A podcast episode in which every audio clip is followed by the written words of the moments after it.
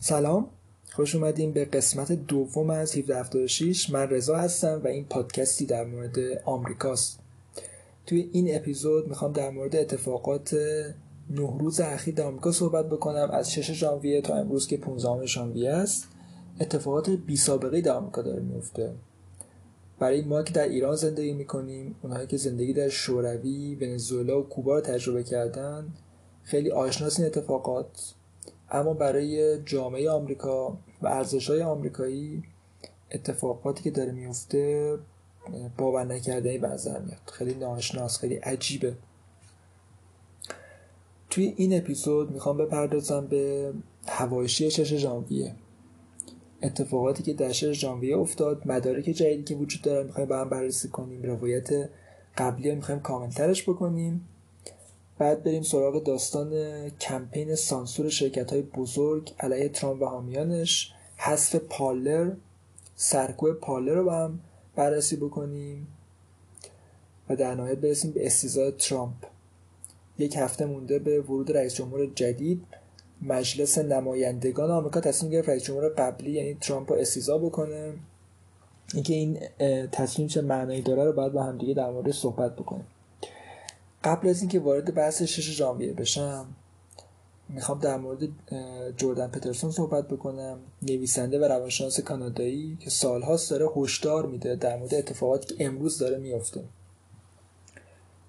پترسون مدت هاست در مورد این داره صحبت می‌کنه که در دانشگاه های آمریکا یک نگاه ایدئولوژیک داره جای حقیقت رو می‌گیره.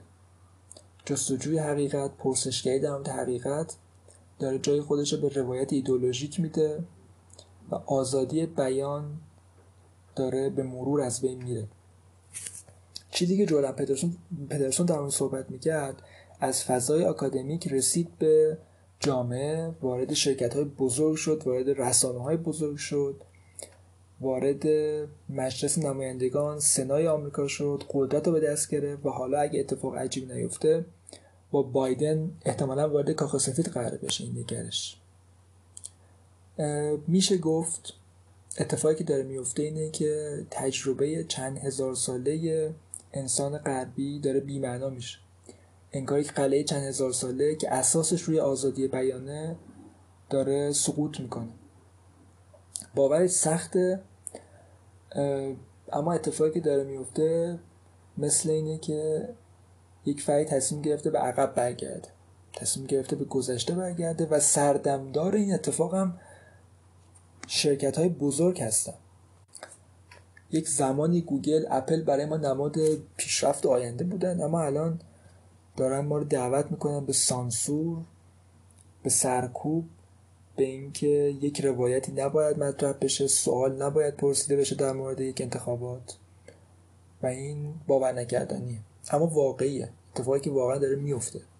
و باید پذیرفتش و درمش فکر کرد. برای جردن پترسون اتفاقات امروز خیلی آشناست چون پیش بینیشون کرده بود چون درمشون صحبت کرده بود. اما برای بیشتر جامعه آمریکا ششم ژانویه روزی بود که تازه فهمیدن چه اتفاقی داره میفته برای اولین بار اکانت رئیس جمهور آمریکا از توییتر و فیسبوک حذف شد. در واقع رئیس جمهور آمریکا رو سانسور کردن ساکت کردن خفه کردن به خاطر اینکه روایتی که ما دوست داریم تکرار نمی‌کنیم آخرین توییتی که ترامپ گذاشته بود یک ویدیو بود که مردم به آرامش دعوت کرده بود ازشون خواسته بود از کنگره خارج بشن به کسی آسیب نرسونن. فکر می‌کنم این عین مبارزه با خشونته.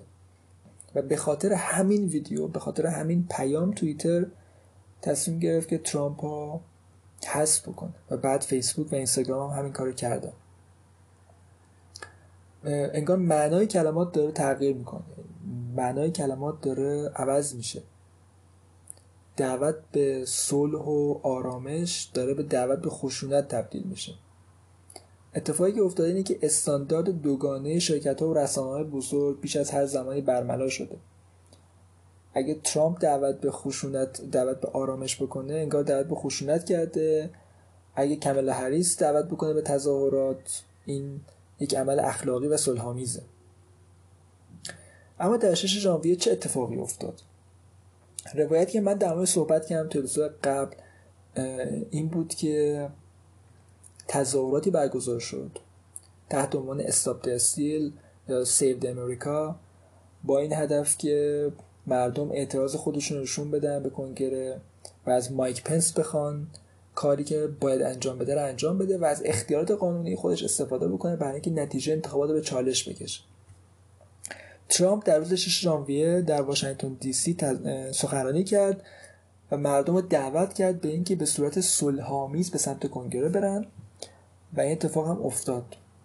عده ای از اون افراد از اون جمعیت چند هزار نفری عده ای وارد کنگره شدن درگیری اتفاق افتاد خشونت اتفاق افتاد به متاسفانه دو نفر کشته شدن. چیزی که اون زمان به نظر می رسید این بود که این نتیجه یک در واقع بروز خشم یک بروز خشم آنیه یه سری آدم عصبانی شدن و یک کاری انجام دادن. این این چیزی بود که اون زمان به نظر می رسید. و من تو اپیزود قبل در مورد این صحبت کردم که علیرغم اینکه خشونت اشتباهه اما قابل درک اتفاقی که افتاده. اون چیزی که پیش اومده قابل فهمه. وقتی نهادهای اصلی قدرت جوابگو نیستن هر پرسشی یا خفه می‌کنن طبیعتا یه جای مردم از کوره در میرن و سعی می‌کنن حرفشون رو به گوش دیگران برسونن به گوش سیاست مدارا برسونن خواسته خودشون. خیلی طبیعی و روشنیه و این اتفاقی بود که افتاد. اما الان بحث مدارکی وجود داره و هماهنگی شرکت های بزرگ برای سرکوب ترامپ و به ما اینو میگه که شاید اتفاق 6 ژانویه یک برنامه‌ریزی پشتش بوده و شاید دموکرات ها و چپ های افراطی آماده بودن و حتی کمک کردن به اتفاق افتادنش. چند چند تا مدرکی که وجود داره با هم مرور بکنیم.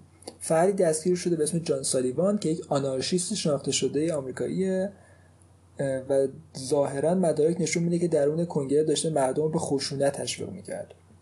یکی از حامیان Black Lives Matter یک چپ افراطی که در CNN هم برای مصاحبه قبلا آوردنش. چرا یک فرد آنارشیست باید یک فرد آنارشیست باید با کلاه ترامپ درون کنگره عکس بگیره و مردم رو حامی ترامپ رو دعوت بکنه به خشونت؟ خبرنگار CNN ازش ویدیوی درس پیدا کرده که داره درون کنگره خوشحالی می‌کنه در روز 6 ژانویه و میگه ما این کار انجام دادیم ما کنگره رو گرفتیم. چرا؟ چرا خبرنگار CNN باید خوشحال بشه برای همین چیز ویدیویی وجود داره از ماموران پلیس که دارن مردم به سمت کنگره هدایت می‌کنن. دعوتشون می‌کنن که برن داخل کنگره. یا ویدیوی وجود داره که دارن نگاه می‌کنن ورود مردم به کنگره رو. چرا پلیس باید هیچ کاری انجام نده و حتی مردم به سمت کنگره دعوت کنه؟ وقتی اینا رو کنار هم می‌ذاریم خیلی ساده لوحانه به نظر میاد. اگه فکر کنیم که همه این اتفاقات رندوم و تصادفیه و چپ و دموکرات ها سعی نکردن اتفاق شش ژانویه رو به نوعی آتشش رو بیشتر کنن هیزم بهش بدن و شدیدترش بکنن. بعد از شش ژانویه اتفاقی که افتاد این بود که رسانه ها استفاده کردن از این تظاهرات از این درگیری برای اینکه ترامپ و حامیانش رو از فضای آنلاین حذف بکنن هفتاد هزار account حامیان ترامپ و افرادی که خودشون conservative یا Republican می‌دونن از توییتر حذف شد. هفتاد هزار اکانت. مدیر شبکه ABC یکی از مدیران ABC از پاکسازی حامیان ترامپ صحبت کرد و شرکت های مختلف اعلام کردند که به حامیان ترامپ و افرادی که همچنان به ترامپ وفادار هستن سرویس نمیدن استخدامشون نمی‌کنن باشون کار نمی‌کنن حذفشون می‌کنن سانسورشون می‌کنن. میشه گفت یک نوع انقلاب فرهنگی انگار داره اتفاق میفته هر نمادی و چیزی که به ترامپ و جنبشش ربط داره و ایدهش ربط داره باید حذف بشه و نابود بشه. کاری ندارم که ترامپ چی می‌گفته و این افکار چه معنایی داره؟ وقتی یک گروهی از افراد صاحب قدرت سعی می‌کنن گروه دیگر رو حذف بکنن اتفاقی که اینجا میفته اینه که معمولا گروه اول آدمهایی نیستن که تحمل مدارای زیادی داشته باشن.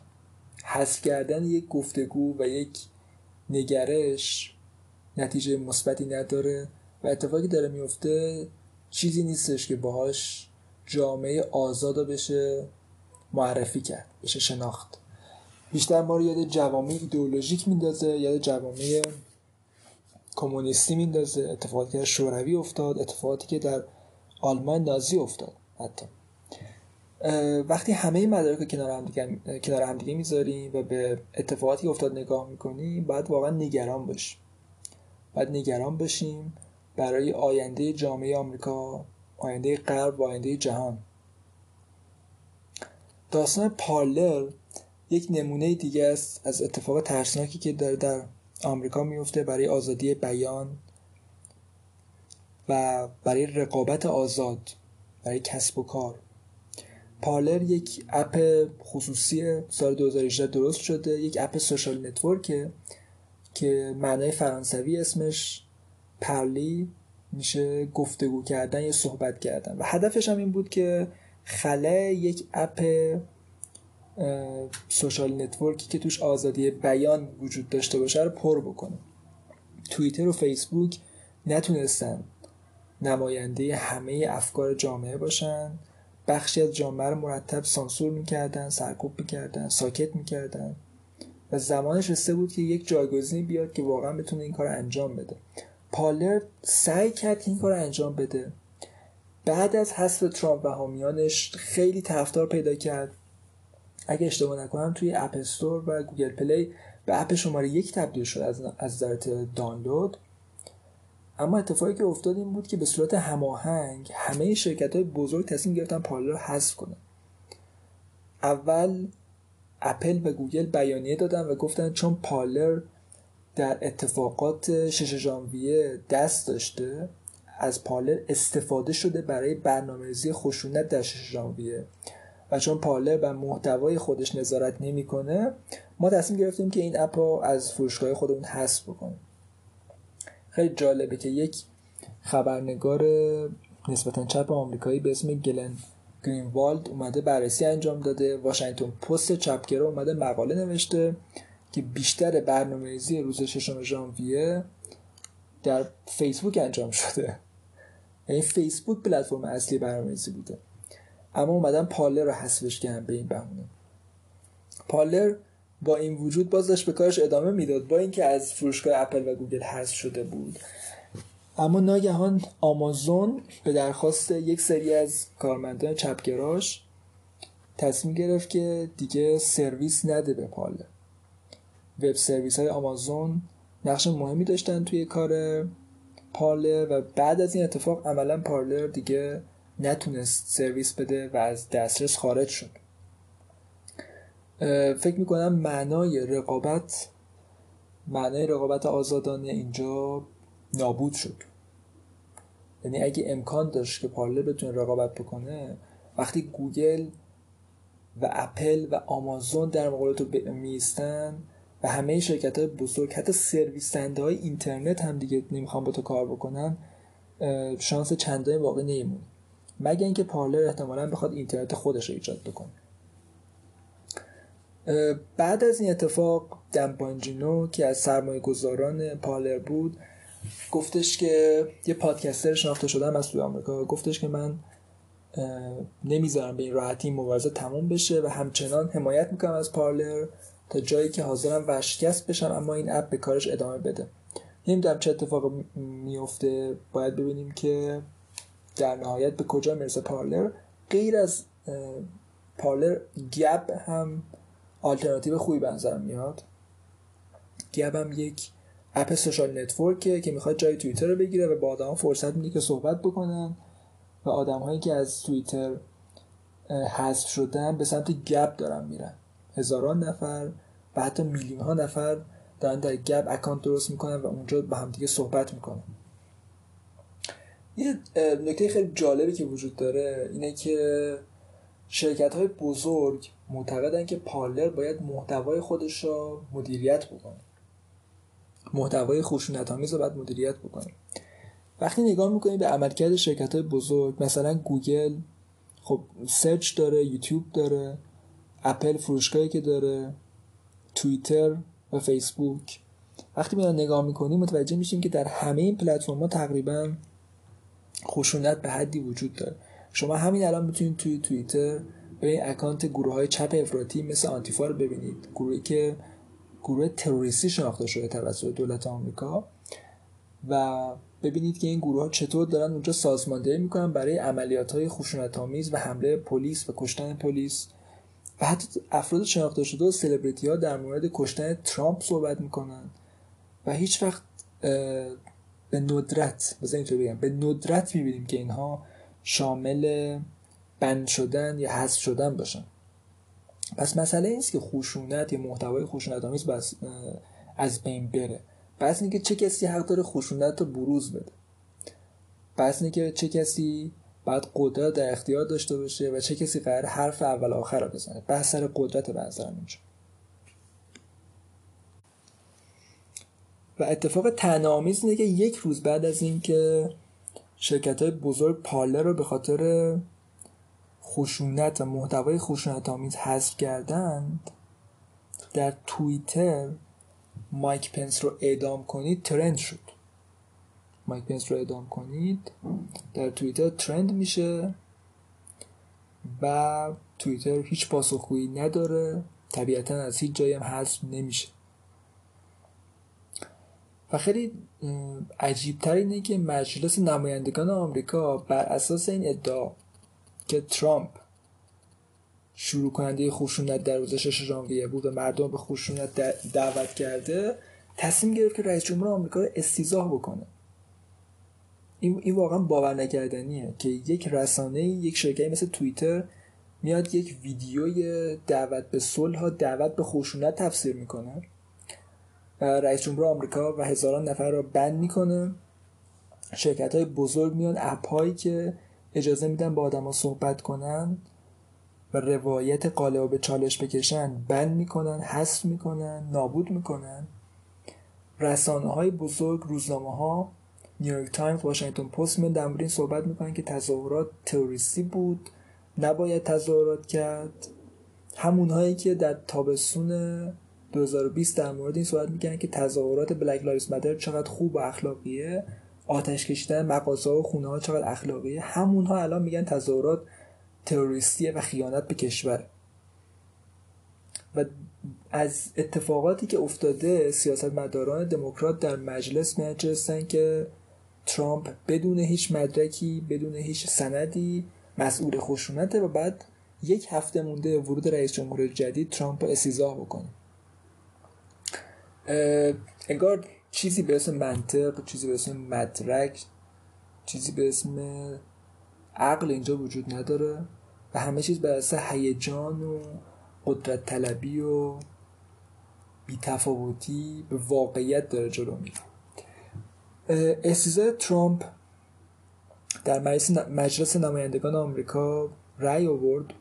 بعد باید در سنا بررسی بشه و خب چون سنا تحت کنترل دموکرات هاست خیلی بسیاری داره که اونا چه رأیی بدن. میچ مکانل ظاهرا موافقت نکرده با استاد ترامپ و فکر می‌کنه که گفته که فکر می‌کنم بهتره که بگذریم از این داستان و بریم سراغ آینده. فکر می‌کنم مشخصه که یک هفته مونده به کار تموم شدن کار ترامپ استیزا دیگه معنایی نداره. و اتفاقی که داره میفته اینه که حاکمان طبقه حاکم استبلیشمنت تصمیم گرفتن یه پیام بدن به هر فرد اوتسایدر هر فردی که جز این بازی قدرت نیست و مثل ترامپ می‌خواد سعی بکنه سیستم به چالش بکش یه پیام خیلی روشن واضح هیچ وقت سعی نکنید سمت نهادهای قدرت بیاید. هیچ وقت سعی نکنید نظم حاکم رو به هم بزنید. چون آخرین نفری که این کار کرد ما دو بار استیزایش کردیم و نذاشتیم یک روز به صورت نرمال کار بکنیم در این چهار سال انواع و اقسام کمپین های دروغ و پروپاگاندا توسط رسانه ها شکل گرفت برای اینکه رئیس جمهور آمریکا رو به چالش بکشن. از بحث روسیه و اوکراین تا چیزهای مختلف در مورد کرونا و اتفاقاتی افتاده بود. و به هر شکلی سعی کردن روند نرمال کار ترامپ رو به چالش بکشن. فکر می‌کنم آینده آمریکا به راحتی دیگه دوباره فرد اوتسایدر رو نخواهد دید. یه فرد اوتساید مثل ترامپ خیلی بعید دوبارهتون به قدرت برسه. حداقل در آینده نزدیک.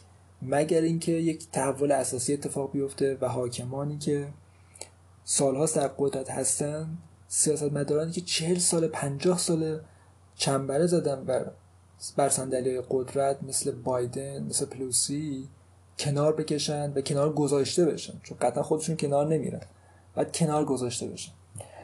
در درون حزب جمهوری خواهم نبرد بین حامیان ترامپ و بخش استبلیشمنت بخش نوکان به رهبری مکانل ادامه داره. نبرد سرنوشت سازی خواهد بود.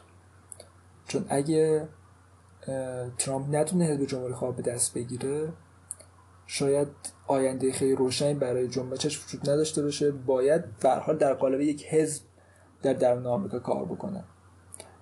نمی‌دونم دقیقا چه اتفاقی میفته احتمالات خیلی زیادی وجود داره و باید باید صبر کنیم و صبر کنیم ببینیم در نهایت آیا ترامپ می‌تونه کنترل حزب جمهوری خواه کامل به دست بگیره یا جناب میچ مکانل که پایگاه مردمی خیلی کوچکتری دارن همچنان حاکم خواهند بود. این از اتفاقات نه روز گذشته بود. سعی می‌کنم هر هفته یک آپدیت بدم بر اتفاقات داخلی آمریکا. تحولاتی که وجود داره درگیری که وجود داره بین حزبهای مختلف و درون ساختار سیاسی آمریکا. خیلی خیلی ممنون که توی این اپیزود با من همراه بودین. در اینستاگرام می‌تونید من پیام بدین. آیدی من هست رضا دادریتس رضا می‌خونه. خیلی خوشحال میشم. هر سوالی نظری ایده دارین برای من بفرستین. ممنون و بدرود.